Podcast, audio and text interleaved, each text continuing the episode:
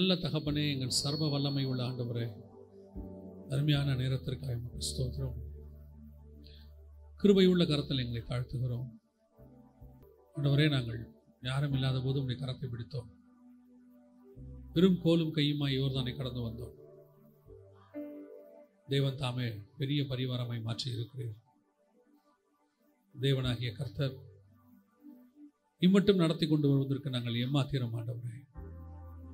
எங்கள் வீட்டார் ஏமாத்திரம் ஆடுகளுக்கு பின்னால் அலைந்து கொண்டிருந்த எங்களை இஸ்ரேவேலுக்கு ராஜாவாக்கினார் என்று தாபீது சொன்னது போல எங்கள் முற்பிதாக்களோ நாங்களோ இதற்கு பாத்திரவானங்களாக இருந்ததல்ல ஆண்டவரே.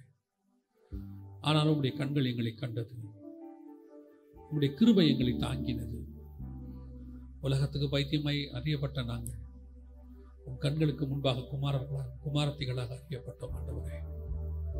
நீர் எங்களை அழைத்ததுக்கும் வேறு பிரித்ததுக்கும் ஒரு முகாந்திரம் உண்டு தகப்பனே. உம்முடைய மார்பிலே சாய்த்து கொண்டு ஆண்டவரே அதிகமாக எங்களை நேசித்தீர். எத்தனையோ காரியங்களில் உங்களுடைய கரம் கூட இருந்து எங்களை தாங்கி நடத்துகிறது நீர் மாத்திரம் இல்லாதிருந்தால் இந்நேரம் மனிதர்கள் எங்களை உயிரோடு கூட விழுங்கி இருப்பார்கள் ஆண்டவரே. ஆகிலும் கர்த்தர் நீர் எங்கள் பட்சத்தில் இருந்தபடியினாலே அவர்கள் எங்களை மேற்கொள்ளாதபடிக்கு கர்த்தர் பார்த்துக் கொண்டீர் சர்வ வல்லமை உள்ள கரத்தில் எங்களை தாழ்த்தி ஒப்பு கொடுக்கிறோம் இந்த வேளையில் நீர் எங்களோடு கூட பேசுவீராக இடைபடுவீராக எங்கள் ஆண்டவர் இயேசுவின் நாமத்தில் பிதாவே. லூயா வெளிப்படுத்தின விசேஷம் இருபத்தோராம் அதிகாரம் ஏழாவது வசனம் சொல்லுகிறது. ஜெயம் கொள்ளுகிறவன் எல்லாவற்றையும் சுதந்திரத்துக் கொள்ளுவான். நான் அவன் தேவனாய் இருப்பேன் அவன் என் குமாரனாய் இருப்பான் ஆண்டவர் சபையை பார்த்து சொல்லுகிறதான ஒரு காரியம் ஜெயம் கொள்ளுகிறவன் அப்படின்னு இருக்கு. வெளிப்படுத்தின விசேஷம் ரெண்டாம் அதிகாரம் மூன்றாம் அதிகாரம் இந்த ரெண்டு அதிகாரத்திலையும் பத்து முறை கத்தர் அந்த வார்த்தையை யூஸ் பண்ணுகிறார். குறிப்பாக ஏழு சபைகளுக்கு சொல்லும் பொழுது ஜெயம் கொள்ளுகிறவன் எவனோ ஜெயம் கொள்ளுகிறவன் எவனோ அப்படின்னு சொல்லி பத்து ஆசீர்வாதங்களை சொல்லுகிறார். ஜீவ விருட்சத்தில் ஆரம்பித்து அவரோடு கூட சிங்காசனத்தில் உட்கார வைத்துக் கொள்ளுகிற வரைக்கும் ஆண்டவர் வந்து ஏறக்குறைய பத்து ஆசீர்வாதங்களை சொல்லுகிறார் சபையை பார்த்து கத்தர் விரும்புகிற ஒரு காரியம் என்னவென்று சொன்னால் சபை ஜெயம் கொண்டு சபை மேற்கொண்டு உலகத்தை மேற்கொண்டு அவரோடு கூட இருக்க வேண்டும் என்று கத்தர் விரும்புகிறார். பொதுவாக நாம் என்ன நினைக்கிறோம் அப்படின்னா இந்த உலகத்திலிருந்து நாம் ஜெயம் பெற்று சபைக்குள்ளே வந்துட்டோம். பாவத்திலிருந்து விடுபட்டு சபைக்கு வந்துட்டோம். இதையே நம்ம வந்து பிரதானமாக நினைக்கிறோம். உலகத்திலேருந்து வேறு பிரிக்கப்பட்டுட்டோம் அப்படின்னு. இது வந்து ஒரு பேசிக் ப்ராசஸ் நீங்கள் சபைக்குள்ளே வந்திருக்கிறது ஒரு பேசிக் ப்ராசஸ் நீங்கள் இப்போ தான் உள்ளே வந்திருக்கிறீங்க. ஆனால் எத்தனை பேர் வெளியிருந்து சபைக்குள்ளே வராங்கன்றதே முக்கியமே கிடையாது. எத்தனை பேர் சபையிலிருந்து பரலோகத்துக்கு வராங்கன்றது தான் முக்கியம். அதுதான் கத்தருடைய திட்டம். ஏன்னா சபைக்கு நிறைய பேர் வருவாங்க போவாங்க பின்மாற்றம் அடைவாங்க ஸ்டாண்டர்டாக நிற்பாங்க நிறைய நடந்துக்கிட்டே இருக்கும். எத்தனை பேர் உள்ளே வராங்கன்றதே முக்கியம் இல்லை எத்தனை பேர் உள்ளே வந்தவங்க மேலே வராங்கன்றது தான் முக்கியம். அப்போ கர்த்தர் வந்து இதை ஒரு ப்ராசஸாக வச்சுருக்கார் உள்ளே வந்த பிறகு நாம் ஜெயிக்க வேண்டியது நிறைய இருக்கிறது. வெளியே ஜெயிச்சது வேறு. நம்ம சொல்லுவோம் சிகரெட் பிடிக்கிறவனாக இருந்தேன் குடிக்கிறவனாக இருந்தேன். எல்லாம் இருக்குது ஆனால் உள்ளே வந்த பிறகு இங்கே பாருங்கள் இந்த புதிய ஏற்பாட்டை பொறுத்த வரைக்குமே அப்போஸ் நடவடிக்கைகளுக்கு பிறகு இருக்கிற எல்லா விஷயமே சபைக்கு தான் எழுதியிருக்கார் ஆண்டவர். ரோமாபுரியாருக்கு எழுதின நிருபம் குருந்தியருக்கு எழுதின நிருபம் கலாத்தியருக்கு எழுதின நிருபம் இது எல்லாமே சபைக்கு எழுதப்பட்டது. அதோடைய அர்த்தம் என்ன அப்படின்னு கேட்டால் இந்த உபதேசங்கள் எல்லாமே சபைக்குரியது. புறஜாதியாருக்குரியது அல்ல. அப்போ இதை எல்லாத்தையும் ஜெயிச்சு இப்போ நீங்கள் ரட்சிக்கப்பட்ட உடனே உங்களை ஆண்டவர் என்ன பண்ணியிருக்கலாம்? ரத்தத்தில் கழுவி நேராக பரலத்துக்கு கூட்டு போயிடலாம் அதான் ரட்சிக்கப்பட்டாச்சு உலகத்துலேருந்து வேறு பிரிக்கப்பட்டாச்சு. இமிடியேட்டாக உங்களை அப்படியே பரலத்துக்கு கூட்டு போயிருக்கலாம். ஏன் கூட்டிகிட்டு போகல நம்மளை? ஏன் கூட்டிகிட்டு போகல அப்படின்னு கேட்டால் இங்கே வச்சு பரலோகத்துக்கு ஏற்ற மாதிரி கத்த நம்மளை மாத்துறாரு. அப்போ ஆண்டவர் என்ன செய்ய விரும்புகிறாருன்னா இங்கே வச்சு உங்களை பரலோகத்துக்கு மாற்ற விரும்புகிறார் அந்த ப்ராசஸ் அந்த வேலை தான் சபைக்குள் நடந்து கொண்டிருக்கு. அதில் நமக்குள்ளே இருக்கிற காரியங்களை நாம் ஜெயிக்க வேண்டி இருக்கிறது யூதாசா ஆண்டவர் வேறு பிரிச்சிட்டார். மூன்றரை வருஷம் கூடவே வச்சிருக்கிறார். ஆனால் அவனால் சக்ஸஸ் பண்ண முடியல. அவனால் சில காரியங்களை ஜெயிக்க முடியல. கேஆசியை கொண்டாந்துட்டார். எலிசா கூட இருக்கிறார். ஆனால் அவரால் சில காரியங்களை ஜெயிக்க முடியவில்லை. தேமா பவுலோட பிரபா வந்துட்டார் ஊழியத்துக்கு. ஆனால் அவரால் சில காரியத்தை ஜெயிக்க முடியல. அதனால் நம்ம வெளியிருந்து உள்ளே வர்றது மட்டுமே ப்ராசஸ் இல்லை. இது வந்து பேசிக் ப்ராசஸ் அப்போ இங்கே வந்து கர்த்தர் எதையோ ஜெயிக்க விரும்புகிறார். அப்போ சபையானது ஒரு ப்ராசஸ்க்குள்ளே போகும். பழைய ஏற்பாட்டில் வாசிக்கிறோம். ஆண்டவர் என்ன செய்கிறாரு எகிப்திலிருந்து வெளியாக்கி கொண்டு வந்து அவர் காணானுக்குள்ளே உடனடியாக கொண்டு போகவில்லை. நாற்பது வருஷ காலம் நடத்துகிறார்.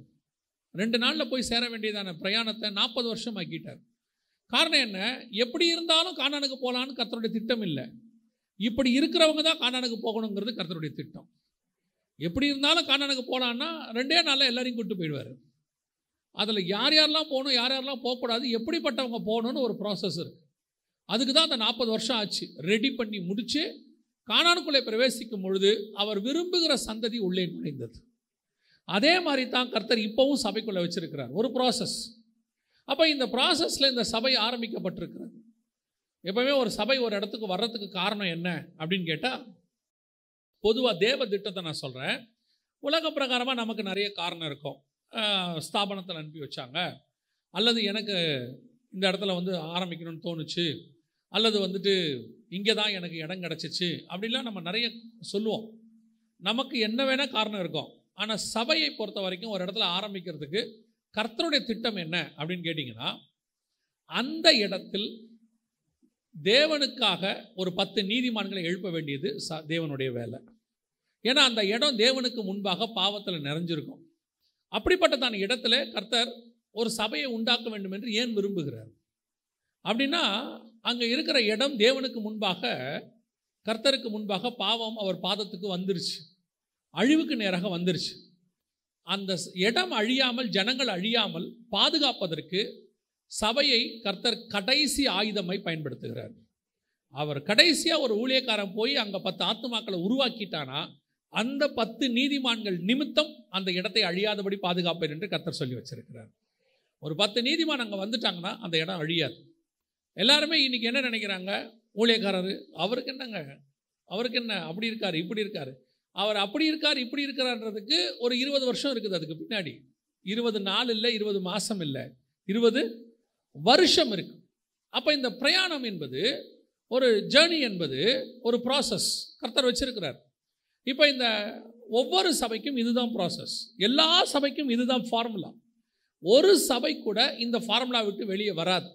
ஒருவேளை இந்த ஃபார்முலா விட்டு அது வெளியே வந்திருக்குதுன்னா அது செகண்ட் ஜென்ரேஷன் தேர்ட் ஜென்ரேஷன் சபையாக இருக்கும். நான் சொல்கிறது உங்களுக்கு புரியுதா? அதாவது அவங்க தாத்தாவோ அவங்களுடைய கொள்ளு தாத்தாவோ ஆரம்பித்த சபையாக இருக்கும். அதை நடத்துகிறவங்களுக்கு இந்த ப்ராசஸ் கிடையாது. ஒருத்தர் அவரே ஆரம்பித்து நடத்துகிறாருல்ல அவருக்கு ஒரு ப்ராசஸ் இருக்குது. அந்த ப்ராசஸினுடைய முடிவு தான் ஜெயம் கொள்ளுகிறவர்கள். அதை ஓடி முடிக்கிறாங்க பாருங்கள் அவங்களுக்கு தான் கத்தர் சொல்கிறாரு ஜெயம் கொள்ளுகிறவன் எவனோ எல்லாவற்றையும் சுதந்திரத்துக் கொள்வான். அதாவது வெளிப்படுத்துற விசேஷத்தில் ஜெயம் கொள்ளுகிறவனுக்கு பத்து ஆசீர்வாதம் இருக்குது. அந்த பத்தை நம்ம பார்க்க போகிறதில்ல நீங்கள் வீட்டில் போய் பார்த்துக்கோங்க. அந்த பத்தையும் அவன் சுதந்திரத்துக் கொள்வான். திருப்பி இந்த எல்லாவற்றையும் சுதந்திரத்துக் கொள்வான்னா உடனே நம்ம மைண்டில் என்ன வரும்? வீடு வாங்கிடுவோம் இடம் வாங்கிடுவோம் கார் வாங்கிடுவோம் நல்ல பணம் வந்துடும் ஆஸ்தி வந்துடும் எல்லாவற்றையும் சுதந்திரத்துக் கொள்வான். இதெல்லாம் சுதந்திரிக்கிறதுக்கு இவ்வளோ கஷ்டப்பட வேண்டிய அவசியமே இல்லை. அல்லது நீங்கள் வந்துட்டு ஒரு வேலைக்கு போய் உண்மையாக ஒர்க் பண்ணீங்கனாலே இதெல்லாம் தானாக கிடச்சிடும் இதெல்லாம் கார் வாங்குறது வீடு வாங்குறதுக்காகலாம் இந்த ஜெயம் கொள்ள வேண்டிய ப்ராசஸ்க்கு அவசியமே இல்லை. இவ்வளோ கஷ்டப்பட வேண்டிய அவசியமே கிடையாது.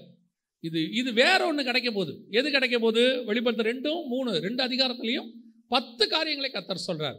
அப்போ இந்த ப்ராசஸினுடைய முதல் பகுதி என்ன அப்படின்னு பார்க்கும்போது பன்னிரெண்டாம் அதிகாரம் வெளிப்படுத்தின விசேஷத்தில் சபைக்கான ஜேர்னியை கத்தர் சொல்றார். ஒரு ஸ்திரீயை குறித்து அங்கே பா பேசப்பட்டிருக்கிறது. அந்த ஸ்திரீயை குறித்து பார்க்கும் பொழுது அது அதனுடைய ஆவிக்குரிய அர்த்தம் வேறு. ஆனால் அதில் சபை என்பது தான் அந்த ஸ்திரீ. அது எந்த சபை? அப்படிலாம் இருக்கட்டும். நம்ம இப்போ அதுக்குள்ளே போகலை. பன்னிரெண்டாம் அதிகாரத்தில் ஒரு ஸ்திரீ சொல்லியிருக்குதே அது யாரு? ஒரு கர்ப்பஸ்திரீ இருக்குது. அப்புறம் வந்துட்டு அதுக்கு சூரியனை அணிந்திருந்தால் சந்திரனில் நின்று கொண்டிருந்தால் பன்னிரெண்டு நட்சத்திரங்கள் இருந்தது. அதெல்லாம் இருக்கட்டும். அதுக்கெல்லாம் பின்னாடி நம்ம வெளிப்படுத்தின விசேஷம் விளக்கத்துக்கு போல. ஆனால் அது ஒரு சபை. எந்த சபையோ? ஆனால் அது ஒரு சபை. அப்போ அந்த சபைக்கான ஒரு ஜேர்னி இருக்கு. அந்த ஜேர்னியை தான் எல்லா சபையும் செய்யும். நல்ல உண்மையுள்ள சபை அத்தனையும் அந்த ப்ராசஸை கிராஸ் பண்ணி தான் வரும். அது என்ன முதலாவது ப்ராசஸ் அப்படின்னு போய் நீங்கள் பார்த்தீங்கன்னு சொன்னால் வெளிப்படுத்தின விசேஷம் பன்னிரெண்டாம் அதிகாரத்துக்கு திருப்பி கொள்ளுங்க. வாசிங்கள் பன்னிரெண்டாம் அதிகாரம் ரெண்டாவது வசனத்தை வாசிங்கள். அவள் கர்ப்பவதியாக இருந்து பிரசவ வேதனை அடைந்து பிள்ளை பெறும்படி இதுதான் ஒவ்வொரு சபையினுடைய ஆரம்ப ஸ்டேஜ் ஒரு ஊழியக்காரனுடைய நிலை இது. ஒரு சபை முதல் முதல்ல என்னதை என்ன செய்யும் அப்படின்னு கேட்டிங்கன்னு சொன்னால் பிள்ளை பேரு ஆத்துமாறுவடை அதான் சபையினுடைய முதல் வேலை. இந்த ஆத்தும அறுவடையை அடைவதற்கு இப்போ இவ்வளோ பேர் இங்கே வந்து உட்காந்துருக்கிறீங்க இவ்வளோ பேர் வர்றதுக்கு இது ஒரு சாதாரண ப்ராசஸே கிடையாது. நீங்கள்லாம் வந்து உட்காந்துருக்கும் போது ஒரு ஹாலு ஒரு ஃபேனு இவ்வளோ தூரம் உட்காந்துருக்குறாங்களே ஆனால் இதுக்கு ஒரு காலத்தில் இவர்கள் கர்ப்பவேதனை அடைந்திருக்கிறார்கள். அவர்கள் வருத்தப்பட்டு அலறி இருக்கிறார்கள் பவுல் சொல்கிறாரு நான் உங்களை கர்ப்ப வேதனை அடைந்து பிரசவம் பெற்றேன் ஒரு ஆத்மா பெறுவது என்பது ஒரு இடத்துக்கு வரும்போது கர்த்தர் வந்து ஒரு இடத்துக்கு அனுப்பும்போது ஒரு ஊழியத்தை பயனீர் பண்ணும்போது பயனீர்னா ஆரம்பிக்கும் பொழுது ஒரு வேதனை இருக்குது பாருங்க. வேதனைனா அந்த வேதனை வந்து ஏதோ வருத்தமாக நம்ம கஷ்டப்பட்டு ஏன்டா வந்தோமோன்னு வேதனை கிடையாது.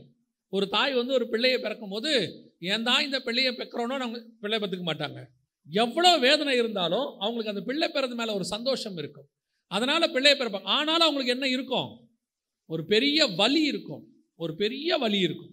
அதே மாதிரி தான் ஒரு ஊழியத்துக்கு இங்கே வரும் பொழுது ஒரு ஊழியத்தை ஸ்டார்ட் பண்ணும் பொழுது ஒரு சபையானது ஒரு ஊழியக்காரன் கர்ப்ப வேதனை அடைந்து தான் ஆத்துமாக்களை பெறுவார். சாதாரணமாக கத்தர் ஆத்துமாக்களை கொடுக்கறது இல்லை வந்து நின்ன உடனே நூறு பேர் ஓடி வந்து ஆண்டவன் மாதிரியே ரட்சிக்கப்பட என்ன செய்ய வேண்டும்னு கேட்க மாட்டாங்க. எந்த இடத்துலையும் கேட்க மாட்டாங்க. நான் இந்த ஊழியத்துக்கு ஒப்பு கொடுத்த புதுசில் நான் சொல்கிறது ஒரு இருபது இருபத்தி ரெண்டு வருஷத்துக்கு முன்னாடி சொல்கிறேன் ஒப்பு கொடுத்த புதுசில் ஊழியத்துக்கு வரும்போது வெளிநாட்டில் ஆண்டோட்ட ஜோம் பண்ணிகிட்டு இருக்கிற ஆண்டவர் சொல்கிறார் வெளிநாட்டிலேருந்து நீ ஊழியத்துக்கு இந்தியாவுக்கு போன்னு சொல்லி. அப்போது ஜோம் பண்ணிகிட்டு இருக்கும் பொழுது என்னுடைய மைண்டில் உள்ளதை நான் சொல்கிறேன் ஸோ நம்ம ஊழியத்துக்கு போக போகிறோம் போன உடனே ஆண்டவர் வந்து ஒரு எவாஞ்சலிஸ்டாக பைபிள் டீச்சராக கூப்பிட்டுருக்கிறாரு. போன உடனே ஒரு மேடை ஐயாயிரம் பேர் நம்மளை அப்படி கூப்பிடுவாங்க இப்படி கூப்பிடுவாங்க அப்படின்ட்டு கனவு அப்படி ஒரு கனவு. இங்கே வந்தால் பதினோரு மாதம் எந்த ஊழியமும் கிடையாது. ஒரு ஊழியமும் கிடையாது. வெறும் ஜெப ஊழியம்தான். ஜெபம் பண்ணுறது மட்டும்தான் வேலை. எல்லாரும் கேட்க தொடங்கிட்டாங்க. நீ எதுக்கு வந்த? உண்மையிலே ஊழியத்துக்கு வந்தியா? கர்த்தர் ஊழியத்துக்கு அழைச்சா உன்னை இப்படி விடுவாரா? பதினோரு மாதம் கர்த்தர் போட்டு எடுக்கிறாரு. ஒரே ஒரு மீட்டிங் வருவதற்கு நான் காத்திருந்தது எத்தனை மாதம் தெரியுமா? பதினோரு மாதம் காத்திருந்தேன். முதல் மீட்டிங் வந்து நீங்கள் வந்து எங்கள் சர்ச்சில் பிரசங்கம் பண்ணுங்கன்னு சொல்கிறதுக்கு நான் காத்திருக்க வேண்டியிருந்தது பதினோரு மாதம் முதல் மீட்டிங் எனக்கு வர்றதுக்கு. அதுதான் பிரசவ வேதனை. இந்த மாதிரி ஒவ்வொரு ஊழியத்திலும் இருக்குது இது எவாஞ்சலிஸ்ட் ஊழியம். பாஸ்டர் ஊழியத்துக்கு எடுத்தீங்கன்னா இந்த இடத்துக்கு வந்து ஒரு ஒரு தெரு தெருவாக ட்ராக்ஸ் கொடுத்து அப்புறம் ஓப்பன் ஏர் மினிஸ்ட்ரி பண்ணி அப்புறம் இங்கே இருக்கிறவங்க போய் யாராவது ஒரு ஆத்மாவை சந்திக்கணும்னா போய் அவங்க வீட்டில் போய் சந்தித்து அதை கொண்டு வந்து நிலைநிறுத்தி இவ்வளோ பெரிய பரிவாரமாக மாறுறதுக்கு முன்னாடி அந்த முதல் குழந்தைய பெற்றெடுக்கிற வழி இருக்குதுல்ல அந்த பிரசவ வேதனை எல்லாருக்கும் உண்டு. எல்லா சபைக்கும் உண்டு. இன்னைக்கு பார்க்கறதுக்கு ஈஸியாக இருக்கும். இப்போ பார்த்தீங்கன்னா ஒரு ஐம்பது வருஷம் கழித்து பார்த்தீங்கன்னா தாத்தா பாட்டி பேரன் பிள்ளையோடு இருப்பாங்க. அப்போ சொல்லுவாங்க இவங்க தான் எங்கள் பாட்டி அப்படின்னு கொள்ளு பேத்தி சொல்லும். ஆனால் பாட்டிக்கு கொள்ளு பேத்தியை பார்க்கும்போது சந்தோஷமாக தான் இருக்கும். ஆனால் அந்த கொள்ளு பேத்தி வர்றதுக்கு அந்த பாட்டி முதல் முதல்ல ஒரு குழந்தைய பெற்றெடுத்தாங்க மகளை. அந்த மகள் வழியாக ஒரு மகள் அந்த மகள் வழியாக இன்னொரு மகள். இந்த ப்ராசஸ் இருக்குல்ல அந்த பெயின் இருக்குல்ல அது மறந்து போயிடும். ஆனால் ஒரு நாளும் அது அவங்க நினைவை விட்டு போகவே போகாது. அதுதான் ஆரம்பத்தில் இருக்கக்கூடிய பிரசவ வேதனை. ஒவ்வொரு ஊழியத்திலும் இது உண்டு. நான் சொல்றது பாட்டுக்கு மட்டும் சொல்லலை எல்லாமே ஸ்பர்ஜன் ஐயாவுடைய பிரசங்கம் இருக்கட்டும் டிஎல் மூடியோடைய பிரசங்கமாக இருக்கட்டும். எதை வேணாலும் எடுத்துக்கொள்ளுங்கள். அன்னைக்கு அவர்கள் ஸ்தாபித்த ஊழியமானது இன்னைய வரைக்கும் நிற்கிது காரணம் என்ன? அதற்கு அவர்கள் கொடுத்த விலை. அவர்கள் போட்டதான அஸ்திவாரம். அதுதான் அந்த கஷ்டம் அவங்க பட்டதான ஒரு வேதனை. எத்தனையோ கட்டடத்தை பார்க்குறோம். பயங்கர கிராண்டாக நிற்கிது ஆனால் அதுக்கு இருக்கிறதுலே ரொம்ப கஷ்டம் அதுக்கு போட்ட அஸ்திவாரம் தான். இங்கே உட்காந்துருக்கிற ஒவ்வொருத்தரும் சரி பெரியவங்களை போய் கேட்டு பாருங்கள் ஒவ்வொருத்தருக்கு பின்னாடியும் இப்படி ஒரு கதை ஒன்று இருக்கும். அவங்க உருவாக்கி வர்றதுக்கு அவங்க பட்ட கஷ்டம் என்னன்னு அவங்களுக்கு தான் தெரியும். ஒரு பிரசவ வேதனை இருக்கும். இன்னைக்கு வர பசங்க நேராக வந்து அப்பாட்ட கேட்பான் ஒரு ஹண்ட்ரட் ருபீஸ் கொடுங்க ஒரு ஃபிஃப்டி ருபீஸ் கொடுங்க அப்படின்னு. ஆனால் இந்த ஹண்ட்ரடுக்கும் ஃபிஃப்டிக்கும் அவங்க அப்பா கட் பட்ட கஷ்டம்னு ஒன்று இருந்திருக்கும். இன்றைக்கி ஃபிஃப்டி ஹண்ட்ரட் எடுத்து உடனே கொடுத்துட முடியும். ஆனால் அவர் காலத்தில் அந்த ஃபிஃப்டிங்கிறது அவருக்கு ஒரு மாதத்துக்கு முக்கியமான பணமாக இருந்திருக்கும். அதுதான் பிரசவ வேதனை. இன்னைக்கு அந்த பிரசவ வேதனையை நாம் வெறுக்கிறோம். எதையுமே ஈஸி கோயிங்காக விரும்புகிறோம் உடனே நடக்கணும். இமிடியேட்டாக மாறிடணும். ஒரு காலத்துலலாம் பார்த்தீங்கன்னா அப்படியே கிராஜுவலாக இன்க்ரீஸ் ஆகி வரும். இப்போ எதுவுமே அப்படி இல்லை. உலகமே அப்படி இல்லை. உடனே ஃபாஸ்ட் ஃபுட்டு தான். நமக்குலாம் அப்போல்லாம் ஒரு சாப்பாடு செய்யணுன்னா கூட நீங்கள் பார்த்தீங்கன்னு சொன்னால் ஒரு அரிசியை எடுத்து ஊற வச்சு அதுக்கப்புறமா அதை வடித்து சொல்லுவாங்க. ஒரு பத்து நிமிஷம் வெயிட் பண்ணுங்கள் ஒரு சாப்பாடை வடிச்சிடலாம் அப்படிம்பாங்க. இப்போ அப்படி இல்லை. ரெண்டே நிமிஷம் நூடுல்ஸு அந்த ரெண்டு நிமிஷமே அவனால் நிற்க முடியல. அந்த ரெண்டு நிமிஷத்தை கேட்குறான் ஆச்சா ஆச்சா ஏன் அவ்வளவு ஃபாஸ்ட் வேர்ல்டு அது இந்த ஃபாஸ்ட் வேர்ல்டு இருக்குல்ல அது கண்டிப்பாக ஆதியில் நமக்கு கொடுத்ததான ஒரு ஸ்ட்ராங்னஸை கொடுக்காது. ஒரு அனுபவத்தை கொடுக்காது. இப்போ இந்த ஊழியம் இருபது வருஷம் நடந்திருக்குல்ல நீங்கள் எத்தனை லட்சம் செலவு பண்ணாலும் இந்த இருபது வருஷத்தில் அவருக்கு கிடைத்ததான எக்ஸ்பீரியன்ஸ் இருக்குல்ல அதை உங்களால் வாங்கவே முடியாது. வேணா புக்கு படிச்சுக்கலாம். அவர் புக்கு போடுவார். ஒரு இன்னொரு அஞ்சு வருஷம் கழிச்சு பத்து வருஷம் கழிச்சு நான் கடந்து வந்த பாதை அப்படின்னு போடலாம். படும் வேதனையில் பரம வெற்றின்னு சொல்லி ரிச்சர்ட் உம்பரன் ஐயோட புக் இருக்கு. அந்த புக்கை கோடிக்கணக்கில் படிச்சிட்டோம். படிக்கும் போதெல்லாம் இருதயம் உடையும். எவ்வளவு தான் நீங்கள் படிங்க ஆனால் அவர் பட்ட பாட நம்ம பட முடியாது. அது அவருக்கு மட்டுமே சாத்தியம். அதை நம்ம படிக்கும் போது ஒரு விசுவாசம் வளருதில்ல அதுதான் நமக்கு கெயின் அதில் அதே மாதிரி தான் ஒரு பிரசவ வேதனை. அந்த வேதனை தான் ஊழியத்தினுடைய ஃபர்ஸ்ட் பார்ட் இந்த வேதனை இல்லாமல் எந்த ஊழியமும் மேலே வரல. இந்த பெயின் எப்பவுமே நல்லது. இங்கிலீஷில் சொல்லுவாங்க பெயின் இஸ் ஆல்வேஸ் கெயின் அப்படிம்பாங்க. இந்த வலி ரொம்ப நல்லது. ஏன் தெரியுமா? அந்த வலியோடு கூட நீங்கள் கடந்து வரும்போது தான் நீங்கள் பெற்றிருக்கிற ஆசீர்வாதத்தினுடைய மேன்மை உங்களுக்கு தெரியும். இந்த வலியோடு அதை நான் வாங்கியிருக்கிறேன்ற அந்த மேன்மை தெரியும். முதல் தலைமுறையில் இருக்கிறவங்க ஹேண்டில் பண்ணுறதுக்கும் அதே பொருளை ரெண்டாவது தலைமுறையில் இருக்கிறவங்க ஹேண்டில் பண்ணுறதுக்கும் என்ன இருக்குது? வித்தியாசம் இருக்குது. காசு கொடுத்து அப்பா ஒரு கிளாஸ் டம்ளர் வாங்குறாரு. அவர் சொல்லுவார் பத்திரமா பார்த்து வையும்பார். பையனுக்கு அந்த பத்திரம் இருக்காது. பையன் எதனால் அதை கேர்ஃபுல்லாக வச்சுப்பான் தெரியுமா? அது இவ்வளோ வேல்யூ உடைக்கக்கூடாது அதுக்கு இல்லை. உடைச்சா அப்பா சாத்துவார். உடைச்சா என்ன செய்வார்? அப்பா சாத்துவார். அப்பாவுக்கு பயந்து கிளாஸ் டம்ளர் நல்லா வச்சுப்பான். அப்பா இல்லைன்னா கீழே போட்டு உடச்சிருவான். உடைச்சிட்டு அம்மா கிட்ட சொல்லுவான் அப்பா வந்து சொல்லிடாதீங்க. அப்பாட்ட சொல்லிடாதீங்க அவனை பொறுத்த வரைக்கும் அந்த வேல்யூ தெரியவே தெரியாது. ஆனால் யாருக்கு தெரியும் தெரியுமா? அதை வாங்கினவருக்கு அந்த வேலை கண்டிப்பாக தெரியும். ஸோ அந்த பெயின் இஸ் வெரி இம்பார்ட்டன்ட் நான் எப்பவுமே சரி மூத்த ஊழியர்கள் யாரையாவது பார்த்தேன்னா ஒரு அறுபது வயசுக்கு மேலே உள்ளவங்கள பார்த்துட்டேன்னா அவங்க கூட உட்காந்து ஒரு குறைஞ்சபட்சம் ஒரு பதினஞ்சுலேருந்து அரை மணி நேரமாக ஸ்பெண்ட் பண்ணிடுவேன். ஏன் தெரியுமா? அவங்க கிட்ட இருக்கிற எக்ஸ்பீரியன்ஸ் இருக்குல்ல அது எத்தனை லட்சம் கேட்டாலும் கிடைக்காது. அது அவங்கக்கிட்ட இருக்கிற ஊழியத்தினுடைய பவர் அது. அவங்க எப்படி ஊழியத்தை கடந்து வந்தாங்க? ஒரு ஊழியக்காரர் என்கிட்ட சொன்னார் அவர் சர்ச்சை காலையில் மூணு மணிக்கு சுற்றி சுற்றி வருவாராம். மூணு மணிக்கு எழுந்திரிச்சு சர்ச்சை என்ன பண்ணுவார்? சோத்திரம் பண்ணிக்கிட்டே சுற்றுவாராம் அந்நிய பாஷை பேசிக்கிட்டு. சுற்றிக்கிட்டே இருப்பாராம். இன்னைக்கு சபை வளர்ந்து அவங்க பசங்கள்லாம் வந்து சபை நடத்துகிறாங்க அந்த பெயின் அந்த நின்றுட்டே இருப்பாங்களாம். ஒரு ஊழியக்காரர் சொல்கிறாரு சில காரியங்களுக்கு கர்த்தனத்துலேருந்து பதில் வருகிற வரைக்கும் முழங்கால விட்டு கீழே இறங்கவே மாட்டார் முழங்கால விட்டு இறங்கவே மாட்டார். அப்படியே முழங்காலே நிற்பாராம். அது எவ்வளோ நேரம் ஆனாலும் சரி இடுப்பு வழி வந்தாலும் சரி என்ன வந்தாலும் சரி ஆண்டவரே எனக்கு நீங்கள் பதில் கொடுங்கப்பா. அந்த பெயின் ஒரு ஊழியத்தினுடைய முதல் பார்ட் பிரசவ வேதனை. எத்தனையோ பரிசுத்தவான்கள் இந்த பிரசவ வேதனை பட்டுத்தான் ஆத்மாக்களை பெற்றெடுத்திருக்கிறாங்க எத்தனையோ பேரை பாருங்கள் இன்றைக்கி பத்தாயிரம் பேர் இருக்கிற சபையாக இருக்கட்டும் ஐயாயிரம் பேர் இருக்கிற சபையாக இருக்கட்டும் இதனுடைய ஆரம்பத்தை போய் பார்க்கணும். இன்னைக்கு அது பத்தாயிரம் இன்னைக்கு அது ஐயாயிரம். ஆனால் முப்பது வருஷத்துக்கு முன்னாடி நாற்பது வருஷத்துக்கு முன்னாடி சிறுக சிறுக குருவி சேர்க்குற மாதிரி ஒன்னொன்னா ஒன்னொன்னா ஒன்னொன்னா சேர்த்துருப்பாங்க. ஒரு ஆத்மாவை சந்திக்கிறதுக்கு வீடு வீடாக போவாங்க. இன்னைக்கு ஆண்டவர் நம்பி கொடுக்குறாரு. இந்த வாரம் புதிதாய் வந்தவர்கள் எத்தனை பேர் அப்படின்னா ஒரு நாலு பேர் எழுந்திருப்பாங்க ஒரு மூணு பேர் எழுந்திருப்பாங்க ஆனால் அன்னைக்கு சபையினுடைய மொத்த ஆத்மாவே நாளாக தான் இருக்கும். மொத்தமே நாளாக தான் இருக்கும். அந்த ஒன்றை சந்திக்கிறதுக்கு அது வர நேரத்துக்கு வீட்டுக்கு போவாங்க.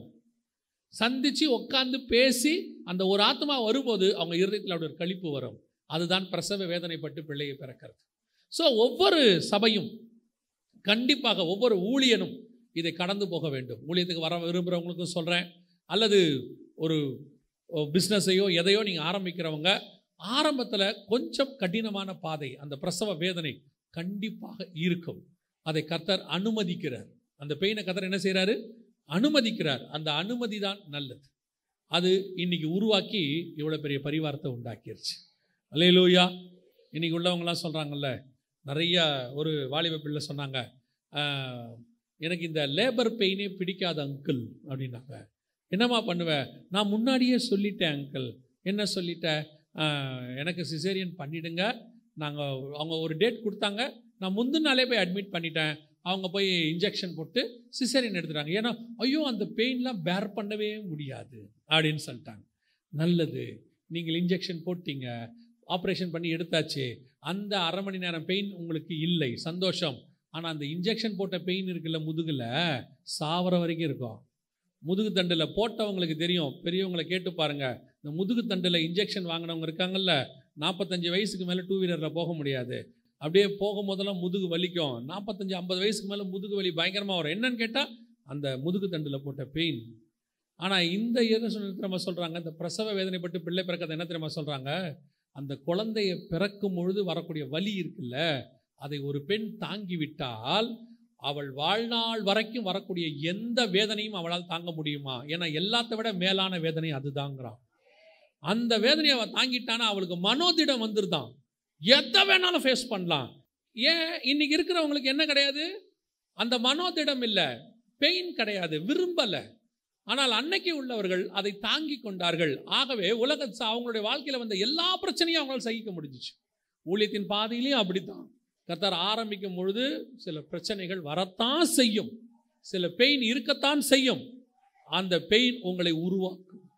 அந்த பெயின் என்ன செய்யும்? உங்களை உருவாக்கும். ரெண்டாவது வாசிங்க. ஊழியத்தின் பாதையில் அல்லது நீங்கள் கடந்து போகிற பாதையில் நீங்கள் சந்திக்கக்கூடிய ரெண்டாவது பிரச்சனை. என்ன வாசிங்க? பன்னிரெண்டாம் அதிகாரம் ஆறாவது வசனத்தை வாசிங்க. ஸ்திரீயானவள் வனாந்தரத்திற்கு ஓடிப்போனாள் ஸ்திரீயானவள் எங்கே போனால் சரி இந்த ஊழியத்துக்கு கூட்டிட்டு வந்தாரு. கூட்டிட்டு வந்து கத்தர் நடத்துறாரு. நடத்துகிற பாதை என்னவா இருக்குது? போற ரூட் என்னவா இருக்கு? வனாந்தரத்துக்கு இருக்குது. பொதுவா இவங்க எல்லாருமே கண்டிப்பா எல்லாருமே ஏதோ ஒரு வேலையிலேருந்து ஏதோ ஒரு படிச்சுட்டு எங்கேயோ ஒரு இடத்துல இருந்து ஃபுல் டைமுக்கு வந்திருப்பாங்க. கர்த்தர் என்ன செய்வார்? அதை விட்டுட்டு வான்னு கூப்பிட்டுருப்பார். கூப்பிடும் போது வாக்கு தத்தம்லாம் சூப்பராக இருக்கும். தெரியுமா உங்களுக்கு? இந்த கூப்பிடும் போது இருக்கிற வாக்கு தத்தம் இருக்குல்ல? அருமையாக இருக்கும்.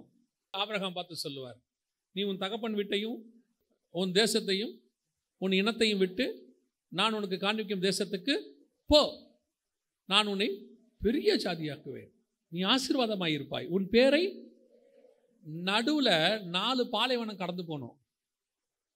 இந்த ஆசீர்வாதம் தான் சொன்னாரே ஒழிய நடுவில் பாலைவனம் வரும் நூற்றி பத்து டிகிரி வெயில் இருக்கும் நடுவில் தண்ணி கிடைக்காத சூழ்நிலைகள் உருவாக வரும். நீ வந்து ஒரு ஒரு இடத்துல நடக்கும்போது சில பாலைவனத்தில் மண் சூடாக இருக்கும். தேவைப்பட்டால் பாலைவன புயல் அடிக்கும்.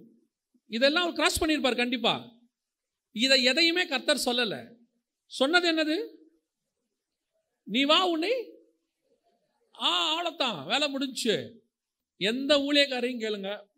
ஆண்டவர் சொல்லியிருப்பார் உன்னை கொண்டு நான் செய்கிற காரியம் பயங்கரமாக இருக்கும்.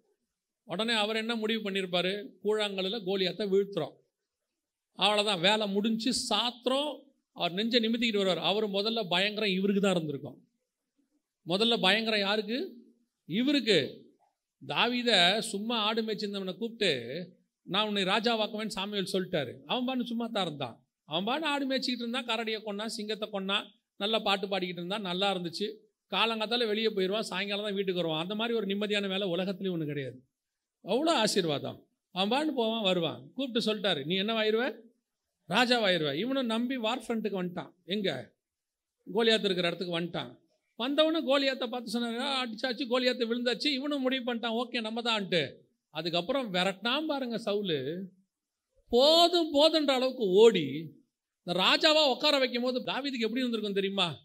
எல்லாம் உட்காடுறோம் இதில் உட்காரத்துக்கு நான் பட்ட பாடு இருக்குது தெரியுமா? நான் ஓடாத வனாந்தரமே இல்லை. நான் பார்க்காத பிரச்சனையே இல்லை. அப்போ இவ்வளோ பிரச்சனை ராஜாவை அபிஷேகம் பண்ணதுலேருந்து போய் சிங்காசனத்தில் உட்கார வைக்கிறதுக்கு நடுவில் உள்ள பிரச்சனை. இதுதான் வனாந்தரத்தின் பாதை. சில நேரங்களிலே நீங்கள் வனாந்தரத்தை கடக்க வேண்டி இருக்கும். You must cross the wilderness வனாந்தரம் இல்லாமல் ஆசீர்வாதம் கிடையவே கிடையாது. இன்னைக்கு நிறைய பேர் சொல்கிறாங்க ஆசீர்வாதம் வந்து வனாந்தரம் கிடையவே கிடையாது. நிச்சயம் உண்டு. நல்ல ஊழியம் நல்ல ஊழியக்காரன் நல்ல குடும்பம் நல்ல ஆசீர்வாதம் ஒரு வேதனைக்கு நடுவில் இருந்து பிறந்துதான் வந்திருக்கும். கண்டிப்பாக இருக்கும். ஊழியம் என்பது சில வனாந்தரத்தின் பாதையை கிராஸ் பண்ண வேண்டி இருக்கு. அது எல்லாருக்கு கணவனும் மனைவியும் ஊழியத்தில் வந்தால் புதுசில் பிள்ளையை யாருக்கிட்டயாவது கொடுத்துட்டு ஓடுவாங்க. ஒரு ஆத்மாவை சந்திக்க ஓடுவாங்க. வரத்துக்குள்ள பிள்ளை தூங்கிடும். எத்தனை ஊழியக்காரங்க பிள்ளைகள் ஊழியக்காரனை தப்பாக நினச்சிருக்கு தெரியுமா? அப்பா அம்மாவுக்கு நம்ம மேலே பாசமே இல்லை. விட்டுட்டு விட்டுட்டு போயிடுறாங்க. கவனிக்க மாட்டேங்கிறாங்க. பக்கத்து வீட்டில் கொடுத்துட்டு போவாங்க. விசுவாசிகிட்ட கொடுத்துட்டு போவாங்க. சில நேரத்தில் விசுவாசி கூப்பிட்டு உட்கார சொல்லிட்டு ஒரு ப்ரேயருக்கு போயிட்டு வருவாங்க. அவ்வளவு பாடுகளுக்கு மத்தியில் தான் ஊழியம் வளர்ந்துருக்கிறது. அதுதான் விதை. அந்த பாதை வனாந்தரம். ஆனால் ஒன்று தெரியுமா? நீங்கள் அதில் ஒரு விஷயம் புரிஞ்சுக்க வேண்டியது என்ன தெரியுமா? இந்த வனாந்தரத்தில் கடந்து போகிறாங்கல்ல கடந்து போகும்பொழுது வனாந்தரத்தில் என்ன நடக்கும் தெரியுமா? வாசிங்க அதே வசனத்தை திருப்பி வாசிங்க பார்ப்போம். பன்னிரெண்டாம் அதிகாரம் ஆறாம் வசனம். ஸ்திரீயானவள் வனாந்தரத்திற்கு ஓடிப்போனாள். அங்கே ஆயிரத்து நூற்றறுபது நாளளவும் அவளை போஷிப்பதற்காக தேவனால் ஆயத்தமாக்கப்பட்ட இடம் அவளுக்கு உண்டாயிருந்தது. இது எல்லாத்துக்கும் நடுவில் கர்த்தர் வனாந்தரத்தில் நடத்துறாருன்னா கன்ஃபார்மாக அந்த வனாந்தரத்தில் ஒரு ஆயத்தத்தை செஞ்சுட்டு தான் கர்த்தர் நடத்துவார். அந்த ஆயத்தம் இல்லாமல் வனாந்தரத்துக்குள்ளே கர்த்தர் நடத்துகிறதே கிடையாது. எல்லாரையும் இஸ்ரேவேல் ஜனங்களை வனாந்தரத்துக்குள்ளே கொண்டாந்துட்டார். ரெண்டாம் மாதம் பதினஞ்சாம் தேதி அவங்க கேட்குறாங்க எங்களுக்கு சாப்பாடு இல்லை. அவர்கள் சொல்கிறாங்க எங்களுக்கு சாப்பாடு இல்லை அப்படின்னு. ஏன் ரெண்டாம் மாதம் பதினஞ்சாம் தேதி வரைக்கும் அவங்க சாப்பாடே கேட்கல அப்படின்னா அவங்க எகிப்துலேருந்து கொண்டு வந்த மாவு அவங்ககிட்ட இருந்துச்சு. எல்லாம் முடிஞ்சிருச்சு. ஒரு மாதம் எல்லாம் ஓவர். இப்போது சாப்பாடு எல்லாம் தீந்து போச்சு. இப்போ சொல்கிறார் ஆண்டவர் நாளைக்கு காலையில் மண்ணா உங்களுக்கு வரும். ஏன்னா இதெல்லாம் ஆல்ரெடி ரெடியாக இருக்கு. உங்களுக்கு எப்போ தேவையோ அதை நான் அப்பொழுது கொடுப்பதற்காக வெயிட் பண்ணிக்கிட்டு இருந்தேன். அவ்வளோதான் உங்களுக்கு கொடுக்க மாட்டேன்னு கர்த்தர் சொல்லலை. இப்போ நம்ம என்ன நினச்சிக்கிறோம்? ஒரே நாள் தான். ஐயோ இன்னும் சா- நாளைக்கு சாப்பாட்டுக்கு என்ன பண்ணுவோம்? ஆண்டவர் சொல்கிறாரு இன்னைக்கு வரைக்கும் நடத்தின நான் நாளைக்கும் நடத்த வல்லமை உள்ளவராக இருக்கிறேன். அதுதான் கர்த்தர் சொல்கிறது வனாந்தரத்தின் பாதை ஒரு நாளும் கர்த்தர் நிர்கதியாய் விடவே மாட்டார். இவர் இந்த ஊழியத்துக்கு தொடங்கின போது இதே மாதிரி வனாந்தரம் எங்கேயோ ஒன்று இடத்துல வந்திருக்கும். கன்ஃபார்மாக இருக்கும். எல்லாமே அஞ்சு மூணு அடுக்கா வந்து யாருக்குமே அமையிறது கிடையாது. கர்த்தர் அப்படி கொடுக்கறது இல்லை ஏன்னா ஸ்டார்டிங்கில் வனாந்தரத்தில் என்ன செய்கிறாரு அப்படி இருக்கிறவங்க இன்னைக்கு இருக்கிறவங்க என்ன யாருன்னு கேட்டிங்கன்னா திருப்பியும் சொல்கிறேன் அவங்க அப்பா ஸ்தாபிச்சதாக இருக்கும். அவங்க அப்பா கஷ்டப்பட்டு ஸ்தாபிச்சதாக இருக்கும். அதில் வந்து உட்காந்தவங்களா சொல்லுவாங்க பிரச்சனை இல்லை வேதனை இல்லை வனாந்திரம் இல்லைன்னு. இப்போ யாரை கேட்கணும் வனாந்திரம் இருக்குதான்னு? அவங்க அப்பாவை கேட்கணும். அவங்க அப்பாவை கேட்டால் தான் அது கிடைக்கும் நமக்கு தெரியும். ஓ கரெக்டு அப்படின்னு சொல்லி. ஏன்னா அவர் அஸ்திவாரத்தை போட்டு கட்டி வச்சுட்டு போயிட்டாரு. இவர் மேலே வந்து பெயிண்ட் அடித்தவர் பெயிண்ட் அடித்தவர் என்ன சொல்வார்? இது ஒரு ப்ராப்ளம் இல்லைங்க. மூணே நாள் வேலை தான் அப்படிம்பாரு. அவங்க அப்பா கிட்ட தான் சொல்லுவார் அஸ்திவாரம் தோன்றது மூணு மாதம் வேலை. நீ பெயிண்ட் அடித்தாலு நான் அஸ்திவாரம் போட்டாலு அஸ்திவாரம் வனாந்தரம். கடந்து வருவது கொஞ்சம் சூழ்நிலை தான் இருக்கும். ஆனால் ஒன்று வனாந்தரம் ஒரு நாளும் உங்களை கொன்று போடாது. வனாந்தரத்தில் தேவன் உங்களை சாகடிக்க மாட்டார். சூழ்நிலை பார்க்கறதுக்கு அப்படி தான் இருக்கும். என்னை பொறுத்த வரைக்கும் பைபிளை நான் படித்த வரைக்கும் எனக்கு தெரிஞ்சதில் வரைக்கும் நான் சொல்கிறேன் வனாந்தரம் என்பது அற்புதங்களை பெற்றுக்கொள்ளுகிற இடம். வனாந்தரம் என்பது கர்த்தருடைய கரத்தை நாம் உணர்கிற இடம் விசுவாசம் வளர்ற இடம். வனாந்தரத்தில் தான் மேகஸ்தம்பம் வனாந்தரத்தில் தான் அக்கினி ஸ்தம்பம் வனாந்தரத்தில் தான் மன்னா வனாந்தரத்தில் தான் காடை வனாந்தரத்தில் தான் கண்மலை தண்ணீர். எல்லாமே வனாந்தரம். எப்போ இவங்க பாலும் தேன் ஓடுற தேசத்துக்கு போனாங்களோ இவ்வளவும் ஸ்டாப் ஆயிடுச்சு அப்போ வனாந்தரத்துக்குள்ளே நடத்தும் போது கர்த்தர் சகலவித பாதுகாப்போடு கூட நடத்துவார். இருக்கும். வனாந்தரம் இருக்க தான் செய்யும். யார் இங்கே இல்லாமல் இருக்கவே இருக்காது. ஆனால் கடந்து போகும்போது அதுக்கு நடுவில் கர்த்தர் நமக்கு தேவையான எல்லாவற்றையும் உண்டாக்கி இருப்பார் ஸ்ரீயானவள் வனாந்தரத்திற்கு ஓடி போனால் ஆனால் அவளுக்கு ஒரு இடம் ஆயத்தம் பண்ணப்பட்டிருந்தது. கர்த்தர் ஒரு இடத்தை ஆயத்தம் பண்ணி வச்சிருப்பாரு. எல்லாருக்கும் அப்படித்தான். அத்தனை பேருக்கும். ஊழியத்தின் ஆரம்பிக்கும் பொழுது நமக்கு ஒரு தேவை இருக்கும். அந்த தேவைக்கு கர்த்தர் ஒருத்தரை வச்சிருப்பார். ஒவ்வொரு காலகட்டம் வரும்போதும் ஒரு ஆயத்தத்தை கர்த்தர் செஞ்சு வச்சுட்டு தான் இதில் கூப்பிட்டார். எது வரைக்கும் கூப்பிட்டார் தெரியுமா? நாற்பது வருஷம் அவர்களுக்கு தேவையானதை ரெடி பண்ணி வச்சுட்டு தான் கர்த்தருக்கு வெளியே கூப்பிட்டார். அது மட்டும் இல்லை அதுக்கு நடுவில் ஆசாரிப்பு கூடாரம் கட்டுறாங்க. அதில் பொன் வெள்ளி எல்லாம் யூஸ் பண்ணுறாங்க வெங்கலம் யூஸ் பண்ணுறாங்க ரத்தனங்கள் யூஸ் பண்ணுறாங்க இவ்வளத்தையும் எகிப்திலேருந்து கொண்டு வர வச்சார். இவ்வளவும் வனாந்தரத்தில் யூஸ் பண்ணாங்க. பாருங்க சிட்டியில் இருக்கிறவங்க வாழ முடியாத அளவுக்கு அவங்க வனாந்தரத்தில் வாழ்ந்தாங்க. சிட்டியில் இருக்கிறவங்க இருக்கிற இல்லாத அளவுக்கு செழிப்பு எங்கே இருந்துச்சு? வனாந்தரத்தில் இருந்துச்சு. ஆனால் இடம் மட்டும்தான் வனாந்திரம். ஆனால் ஆசீர்வாதம் எப்படி இருக்கும் தெரியுமா? சிட்டியில் இருக்கிறவனுக்கு கூட அப்படி இருக்காது. கத்தர் அந்த அளவுக்கு அவர்களை ஆசீர்வச்சார் நான் சொல்லுவேன் இந்த ஊழியத்தின் பாதையில் கத்தரை அழைச்ச போது ஊழியத்தின் பாதை மட்டும் இல்லை ஆவிக்குரிய வாழ்க்கையில் உங்களை அழைச்ச போது இந்த உலகத்தில் இருக்கிறவர்களை பார்க்கிலும் நம்ம பார்க்கறதுக்கு ஒன்றுமில்லாதவங்க மாதிரி இருப்போம். ஆனால் அவர்களை விட கர்த்தர் சந்தோஷமாய் சமாதானமாய் நம்மை வச்சிருப்பார். நான் எப்பவும் சொல்வேன் நம்ம இருக்கிற தோரணையை பார்க்கும்போது நம்ம கஷ்டமே யாருக்கும் தெரியாது. எதுக்கு சொல்கிறேன் நம்மளை பார்த்த உடனே அவனுக்கு எப்படி தோணுது? அவன் நல்லா வச்சுருப்பான். நம்ம அப்படி இல்லை. கர்த்தன் நம்மை அப்படி வச்சிருக்கிறார்.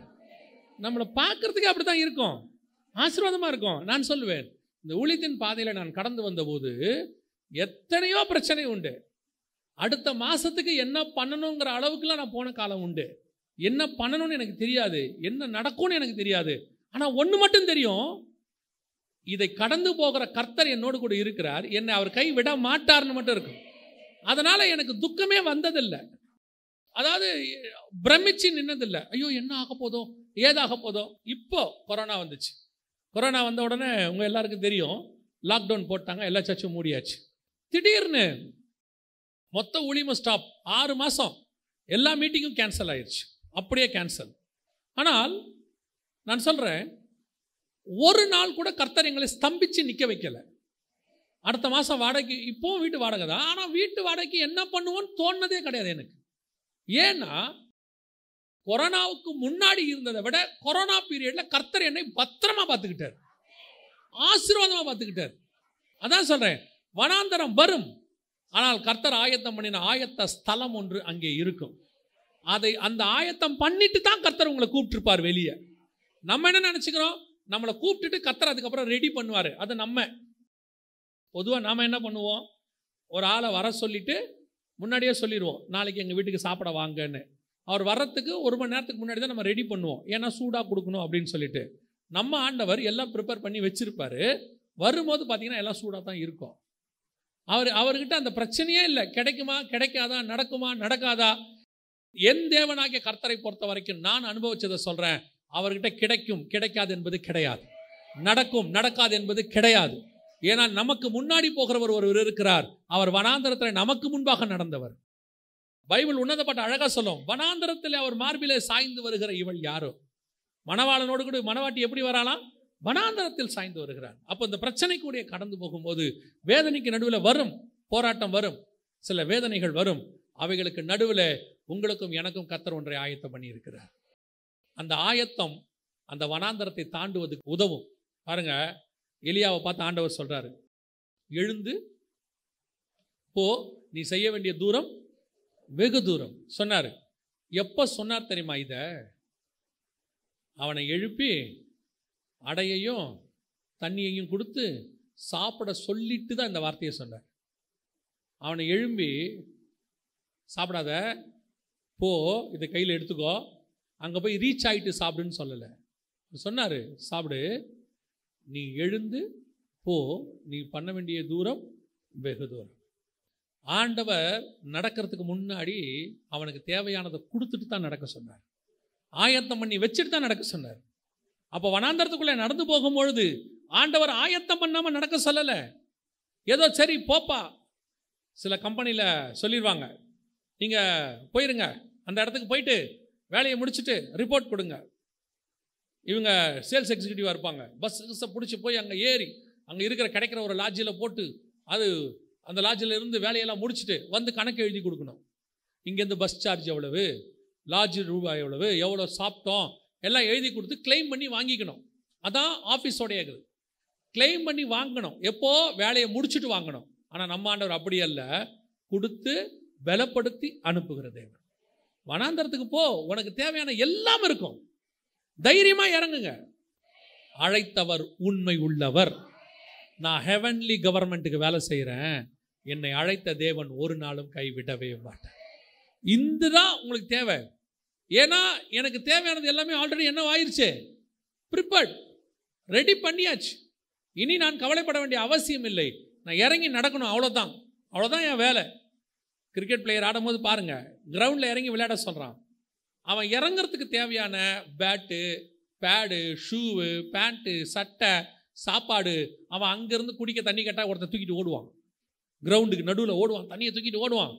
திடீர்னு எனக்கு இந்த க்ளவுஸ் வேணாம் வேறு எடுத்துகிட்டு வேணால் எடுத்துட்டு ஓடி வருவான். இந்த பேட் வேணாம் பாருங்கள் ஒரு நாட்டுக்காக ஒரு மூணு மணி நேரம் நாலு மணி நேரம் விளையாடுறவனுக்கு இவ்வளவு ஃபெசிலிட்டிஸை ஒரு ஒரு ஆர்கனைசேஷன் அது அந்த ஒரு பிசிசின்னு சொல்லுவாங்க. அது வந்து செஞ்சு கொடுக்குதுன்னா காலம் முழுவதும் அவருக்காக ஓட போகிற நமக்கு பரலோகம் எவ்வளோ செஞ்சு கொடுத்துருக்கும் பாருங்க இதை முதல்ல உணரணும். நான் சொல்லுவேன் உலகத்தில் இருக்கிறதுலையே இயேசுவுக்கு வேலை பண்ணுற மாதிரி பெஸ்ட் ஒர்க்கு உலகத்தில் வேற ஒன்று கிடையவே கிடையாது. அல்லையிலூயா கடைசியாய் ஒரு காரியத்தை நான் சொல்லி முடிக்கிறேன். இதுதான் கத்தர் வச்சிருக்கிற மிக முக்கியமான ஒரு ஆசீர்வாதம். வாசிங்க. வெளிப்படுத்தின விசேஷம் பன்னிரெண்டாம் அதிகாரம் பதினாலாவது வசனம். வாசி ஸ்திரீயானவள் அந்த பாம்பின் முகத்திற்கு விலகி ஒரு காலமும் காலங்களும் அரை காலமுமாய் போஷிக்கப்படத்தக்கதாய் வனாந்தரத்தில் உள்ள தன் இடத்திற்கு பறந்து போகும்படி பெருங்கிழகின் ரெண்டு சிறகுகள் அவளுக்கு அப்போ கடைசியாக சபைக்கு கத்தர் வச்சிருக்கிற ஒரு ஆசீர்வாதம் என்ன தெரியுமா? வனாந்தரத்தில் ஓடி போகிறது உண்மை. வனாந்தரத்தில் நமக்கு போஷிக்கப்படத்தக்கதாக கத்தர் ஆயத்தமாக வச்சிருக்கிறது உண்மை. அதையெல்லாம் தாண்டி இன்னொன்று இருக்குது என்ன தெரியுமா? நமக்கு நியமிக்கப்பட்டிருக்கிற இடத்திற்கு நாம் சீக்கிரத்தில் பறந்து போக போகிறோம். அதான் வசனம் சொல்லுது. ஸ்திரீயானவள் அந்த பாம்பின் முகத்திற்கு விலகி வனாந்தரத்தில் உள்ள தன் இடத்திற்கு பறந்து போகும்படி இதுக்கு தான் நம்ம காத்திருக்கிறோம். வெகு சீக்கிரத்தில் நம்முடைய ஆண்டவர் வரப்போகிறார். லேலூயா நாம் எல்லோரும் மத்திய ஆகாயத்தில் பறந்து போக போகிறோம். அதான் பழைய ஏற்பாட்டில் இதை சொல்லும் போது சொல்லும் கர்த்தருக்கு காத்திருக்கிறவர்கள் புதுபலன் அடைந்து கழுகுகளைப் போல செட்டைகளை அடைத்து உயர பறந்து போவார்கள். இது வருகையில் எடுத்துக்கொள்ளப்படுறதை பற்றி ஏசாயாவுக்கு கொடுக்கப்பட்டதான தரிசனம். கர்த்தருக்கு காத்திருக்கிறவர்கள்லாம் கிறிஸ்துவுக்குள் மறித்தவர்கள். அதோடு கூட பின்பு உயிரோடு இருக்கிற நாமம். கர்த்தருக்கு காத்திருக்கிறவர்கள் புது பலன் அடைந்து அப்படின்னா என்ன அர்த்தம்னா நாம் மறுரூபமாகி நித்திய பலன் அடைய போகிறோம். இது வந்து மாம்ச பலன் வேறு ஆவியின் பலன். புது பலன் அடைந்து கழுகுகளைப் போல செட்டைகளை அடைத்து நாம் போக போகிறோம். அவருடைய அர்த்தம் என்ன? நம்ம இந்த வனாந்தரத்தின் பாதையில் போயிட்டே இருக்கும் பொழுது கர்த்தர் நமக்கு ஒரு ஆயத்தம் பண்ணி இவ்வளோத்துக்கு நடுவில் ஏன் நடத்திட்டு இருக்கிறார் தெரியுமா? உங்களுக்கும் எனக்கும் ஒரு நம்பிக்கை இருக்கிறது. நம்முடைய சபை கர்த்தர் வரும் பொழுது செட்டைகளை அடித்து அவரோடு கூட பறந்து மேலே போக போகிறார் அலையலூயா அதுக்காக தான் நீங்கள் சர்ச்சுக்கு வந்திருக்கிறீங்க. நீங்கள் ஏன் இவ்வளோ தூரம் கடந்து போகிறீங்க ஏன் இவ்வளோ பிரச்சனைக்கு நடுவில் போகிறீங்க உலகத்தானுக்கும் பிரச்சனை இருக்குது நமக்கும் பிரச்சனை இருக்குது உலகத்தில் உள்ளவங்களுக்கும் போராட்டம் இருக்குது நமக்கும் போராட்டம் இருக்குது ஆனால் இவைகளுக்கு நடுவில் நான் மட்டும் ஏன் இதையெல்லாம் சகித்து கொள்ளுகிறேன்? இதையெல்லாம் நான் ஏற்றுக்கொண்டு ஏன் இன்னும் கிறிஸ்துவுக்குள் இருக்கிறேன்? பல நேரத்தில் சில சிலர் ஃபோன் பண்ணுவாங்க. ஃபோன் பண்ணும்போது எனக்கு கொஞ்சம் அவங்களுடைய பிரச்சனைகளை சொல்லும் போது எனக்கே எனக்கு தோணும். என்ன தோணும்னா இந்த பிரச்சனைகளுக்கு நடுவில் எப்படி இவங்க இன்னும் கிறிஸ்துவுக்குள்ளே இருக்கிறாங்க? அவங்க சொல்லுவாங்க எனக்கு இருக்கிற பிரச்சனைக்கு கணவர் போட்டு அந்த அடி அடிப்பார். அசிங்க அசிங்கமாக பேசுவார். என்னென்னவோ செய்வார். ஆனாலும் அவங்க அப்படியே அமைதியாக இருப்பாங்க. சில கணவர்கள் சர்ச்சுக்கு போகக்கூடாது சொல்லுவாங்க. போனால் அடி. பைபிள் எடு பைபிள் வாசிக்கிறத தெரிஞ்சால் கிழிச்சு போட்டுருவாங்க. அவ்வளோத்துக்கு நடுவில் இருக்கும். ஆனாலும் அவைகளுக்கு நடுவில் ஏன் அவர்கள் பொறுமையாக இருக்கிறார்கள்? சில ஊழியக்காரர்களை நான் பார்த்துருக்கிறேன். இந்த பன்னிரெண்டாம் அதிகாரத்தில் ஒரு சம்பவம் இருக்குது அந்த சம்பவத்தை நீங்கள் வாசிங்க. ஊழியக்காரர்கள் கடந்து போகிற பாதை அது ஒன்று இருக்குது. பதினஞ்சாவது வசனம் வாசிங்க பார்ப்போம்.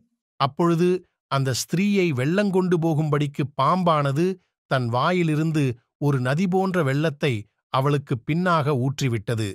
அதாவது இது எதுக்கான அடையாளம்னா வெள்ளம் அப்படின்றது உபத்திரவம். வெளிப்படுத்தின விசேஷத்தில் பதினேழாம் அதிகாரத்தில் பதினஞ்சாவது வசனத்தில் தண்ணீர் என்பது ஜனங்களை குறிக்கிறது. அதாவது ஜனங்களும் கூட்டங்களும் ஜாதிகளும் பாஷைக்காரருமாம் அப்படின்னு இருக்கும். வெளிப்பட்டு பதினேழு பதினஞ்சு. சில நேரத்தில் ஊழியத்துக்கு விரோதமாக ஜனங்க எழும்புவாங்க. பிசாசு பாம்பு எழுப்பி விட்டுரும். எப்படி நீ ஊழியம் பண்ணுறன்னு பார்க்கலான்னு சொல்லும். இந்த இடத்துல நீ எப்படி இருக்கிற பார்த்துருவோன்னு சொல்லும். ஊழியத்தை பண்ண விடாமல் பயங்கர தடை இருக்கும். சில நேரத்தில் வீட்டிலேயே இருக்கும் சில நேரத்தில் வெளியே இருக்கும். அந்த இடத்துல ஏன் ஊழியம் பண்ணணும்? அப்போ அந்த ஊழியக்காரங்களை நான் பார்ப்பேன். இதை தாண்டி ஏன் இவங்க இன்னும் இங்கே ஊழியம் பண்ணுறாங்க சில இடத்துலலாம் பார்த்தீங்கன்னா ஒரு ஊழியக்காரனுடைய சபையை அடித்து ஒட்டச்சு. போர்டெல்லாம் உடச்சிட்டாங்க சபையை. அவர்கிட்ட அவர் என்ன சொல்லுவாருன்னு நான் பார்க்குறேன். அவர் சொல்கிறாரு அண்ணே ஒரு ஒரு வாரம் விட்டு திருப்பி அங்கே போய் ஆராதனை ஆரம்பிச்சிடலானே அப்படின்னு. எனக்கு ஆச்சரியம். திருப்பி ஏன் அங்கேயே போனோம்? திருப்பி ஏன் அங்கேயே போனோம்? இவ்வளோ உப்போத்திரத்துக்கு நடுவில் ஏன் அங்கே நடத்தணும் அப்போ அவர் சொல்கிறாரு கர்த்தர் என்ன அங்கே போக சொல்லியிருக்கிறார். கர்த்தர் என்ன ஊழியத்தை அங்கே பண்ண சொல்லியிருக்கிறாரு. நான் அங்கே தான் பண்ணுவேன். அவன் என்னை அடித்தாலும் நான் அங்கே தான் பண்ணுவேன். உடைச்சாலும் அங்கே தான் பண்ணுவேன். இவைகள் ஏன் அவர்கள் செய்கிறார்கள்? அவர்கள் அத்தனை பேருக்கும் ஒரே ஒரு நம்பிக்கை உண்டு. இவைகளுக்கு நடுவில் ஏன் நான் செய்கிறேன்னு தெரியுமா? இது எல்லாம் ஒரு நாள் எனக்கு பலனாய் மாறும். நான் கர்த்தர் சொல்கிற இடத்துல இருப்பேன். இங்கேயே எனக்கு ஆண்டோர் ஆசீர்வாதத்தையும் கொடுப்பாரு. அந்த வசனம் என்ன சொல்லுது பாருங்க? வெள்ளம் கொண்டு போகும்படிக்கு பாம்பானது தன் வாயிலிருந்து ஒரு நதி போன்ற வெள்ளத்தை அவளுக்கு பின்பாக ஊற்றி விட்டது பூமியானது ஸ்திரீக்கு உதவியாக தன் வாயை திறந்து வலுசர்ப்பம் தன் வாயிலிருந்து ஊற்றின வெள்ளத்தை அவரோட அர்த்தம் என்னன்னா கர்த்தர் அந்த வெள்ளத்திலிருந்து காப்பாற்றுறாரு சபையை. உபத்திரத்திலிருந்து காப்பாற்றுறாரு சில நேரத்தில் சில மனுஷங்க எழும்பி சபைக்கு விரோதமாக வரும்போது கர்த்தர் என்ன பண்ணுவார்? நமக்கு சில மனுஷங்களை கொடுப்பார். அவர்கள் எழும்பி நமக்கு உதவி செய்வாங்க. நாங்கள் ஒரு தடவை இந்த ட்ராக்ஸ் கொடுத்து மினிஸ்ட்ரி பண்ணிகிட்டு இருக்கிறோம். நான் சொல்கிறது ஒரு முப்பது வருஷத்துக்கு முன்னாடி. ட்ராக்ஸ் கொடுத்து மினிஸ்ட்ரி பண்ணிகிட்டு இருக்கிறோம். பண்ணிகிட்டு இருக்கும்போது திடீர்னு எங்கேருந்தோ ஒரு ஒரு நாலு அஞ்சு பைக்கில் பத்து பேர் சூழ்ந்துட்டாங்க. எங்கள் கூட எங்கள் சபையை சார்ந்த சகோதரிகள் சகோதரர்கள்லாம் இருக்காங்க ஒரு பத்து இருபது பேர். எல்லாம் சூழ்ந்துட்டு உங்களை யாரும் அந்த மாதிரிலாம் கொடுக்க சொன்னது? எங்கேருந்து வரீங்க நீங்கள் ஆ டூடர் ஒரே கத்திட்டு அப்படியே மிரட்டுறாங்க ரோட்டில் போட்டு. நாங்கள் சோத்திரம் சோத்திரம் சோத்திரம் இவ்வளோ தான் வேறு என்ன செய்ய முடியும்? சோத்திரம் சோத்திரம் சொல்லிகிட்டே இருக்கிறோம். திடீர்னு இன்னொரு அஞ்சு பைக்லேருந்து யாரோ ஒருத்தர் வந்தாங்க பத்து பேர். எங்கேருந்து வந்தாங்கன்னே தெரியாது. வந்தாங்க. டேய் அவங்க அவங்க வேலையை பார்க்குறாங்க. நீ அந்த அவங்கள தடுக்கிற. ஏய் இவனுங்க நல்லா புடிடா. அத்தனை பேர் போலீஸ் ஸ்டேஷன் கூப்பிடு. அப்படின்னு வந்த வேகத்தில் தெரிச்சு ஓடிட்டாங்க பாருங்க. எங்கேருந்து வந்தாங்க? நாங்கள் கூப்பிடவே இல்லை. இவங்களை நாங்கள் கூப்பிடவே கிடையாது. இதே மாதிரி கர்த்தர் பல நேரங்களிலே ஊழியத்தில் ஊழியக்காரனுக்கும் சபைக்கும் கர்த்தர் பாதுகாப்பாக இருக்கிறார். இவ்வளவு உப இந்த உபத்திரவத்துக்கு நடுவில் தான் சபை நடக்குது. சில நேரங்களில் யாராவது எழும்பி வரும்போது சத்ரு வெள்ளம் போல வரும்போது ஆவியானவர் தாமே கொடியேற்றுவார். இந்த வெள்ளத்தை பிசாசு கொண்டு வந்து ஊத்துறான். சத்ரு வெள்ளம் போல வரும்போது. அப்படியே உபத்திரம் வந்து நிற்கும் ஜனங்களை எழுப்புவான். நீ இதுக்கப்புறம் எப்படி நடத்துற பாரு. இங்கேயே ஆண்டு ஆசீர்வாதம் கொடுக்குறார். ஊழியத்தை செய்ய வைக்கிறார். கவுனி ஊழியத்தை செய்ய வைக்கிறார். அதுக்கு நடுவில் கடந்து போக வைக்கிறார். அதுக்கு நடுவில் ஆண்டவர் யாரையாவது ஒரு ரட்சகனை எழுப்புறார். ஆண்டவர் நமக்காக யுத்தம் செய்கிறாரு சீரியர் பாளையத்துக்குள்ள ஆண்டவர் கலகத்தை உண்டாக்குறார். அது எல்லா இடத்துலையும் நடக்குது. ஆண்டவர் அதை செய்யாமலாம் இல்லை. கத்த நம்மளை ஆசிர்வதிக்கிறார். ஆனால் இந்த உபத்திரவத்துக்கு நடுவில் ஏன் இது நடக்குது? இந்த உபத்திரவத்துக்கு நடுவில் ஏன் இயேசுக்கு இன்னும் உண்மையாக இருக்கிறாங்க? இந்த உபத்திரவத்துக்கு நடுவில் ஏன் சபை இன்னும் அங்கே நிற்கிது ஏன் அந்த இடத்த விட்டு போகாமல் இருக்கு? ஒரு மிஷினரியை போய் பார்க்க போனால் ரெண்டாயிரத்தி எட்டில் ஒரிசா கலவரம். கிட்டத்தட்ட இரநூறு கிலோமீட்டருக்கு மேலே சர்ச்செல்லாம் இடிச்சிட்டாங்க. நாங்கள் போயிருக்கிறோம். கலவரம் நடந்து ஒரு ஒரு ஒரு வாரத்துக்குள்ளே போகிறோம் அப்போது அங்கே இருக்கிற ஒரு ஊழியக்காரர்கிட்ட பேசிகிட்டு இருக்கும்போது அந்த ஊழியக்காரர் சொல்கிறாரு திருப்பி சபையை கட்டி ரெடி பண்ணணுங்க அப்படின்றாரு.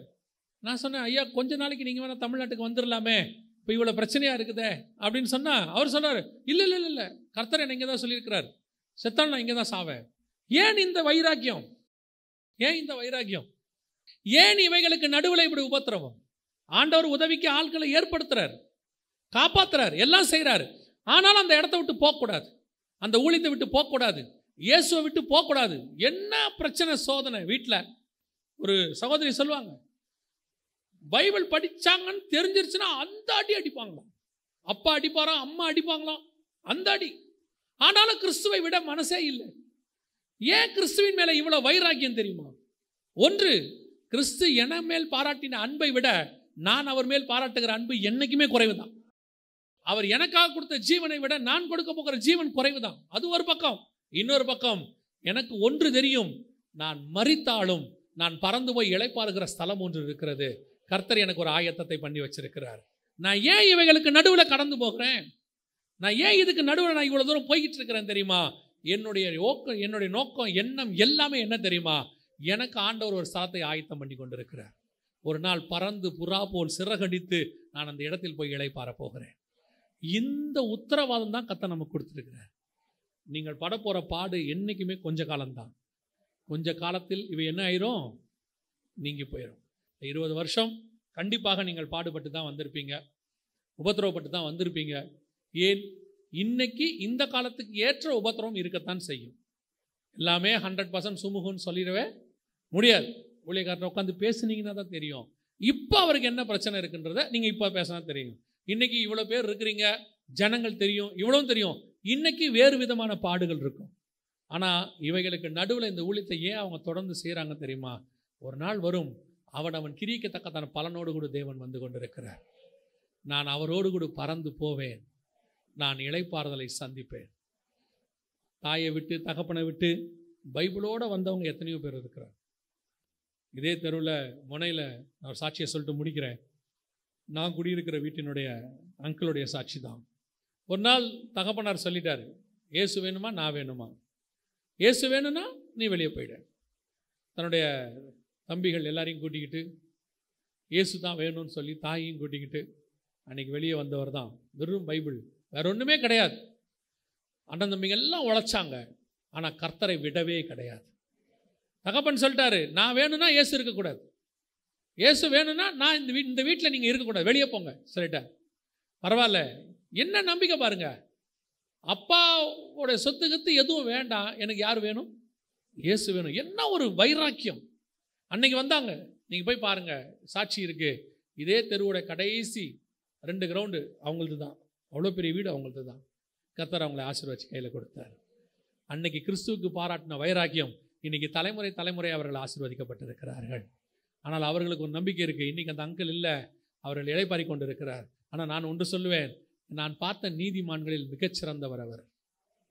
அவருக்கு இன்னைக்கு போய் இழைப்பாரி கொண்டு இருக்கிறார் அவர் அவருக்கு இறை அவருக்கு கத்தர் ஆயத்தம் பண்ண இடத்துல இளைப்பாரி கொண்டு இருக்கிறார் இதுதான் நாம் கிறிஸ்துவை பற்றுகிற நம்பிக்கை. இம்மைக்காக மட்டும் நாம் கர்த்தரை தேடுவோமானால் நாம் பரிதபிக்கப்பட்டவர்களாக இருப்போம். எனக்கு ஒன்று கத்தர் ஆயத்தம் பண்ணி இருக்கிறார் அதோடு கூட அவர் வரப்போகிறார். அவரை காணும்படி நான் பறந்து போக போகிறேன். இப்போ நீங்கள் படுகிற பாடுகள் எல்லாமே கொஞ்சம்தான். கொஞ்சம்தான். ஏன்னா நமக்கு வைக்கப்பட்டிருக்கிற ஆசீர்வாதத்தை நீங்கள் பார்த்தீங்கன்னா இது ஒன்றுமே கிடையாது. யோசித்து பாருங்க நம்ம நம்ம பட்ட பாடுகளுக்கு கர்த்தர் இங்கேயே நம்மளை இவ்வளோ ஆசீர்வச்சு வச்சுருக்கிறார். நாம் இயேசு நமக்காக பட்ட பாடோட கம்பேர் பண்ணிங்கன்னா நாம் இயேசுக்காக படுற பாடு என்றைக்குமே கொஞ்சம்தான். நம்ம என்ன அவருக்காக ஒன்று குறைய நாற்பது அடி வாங்கணுமா?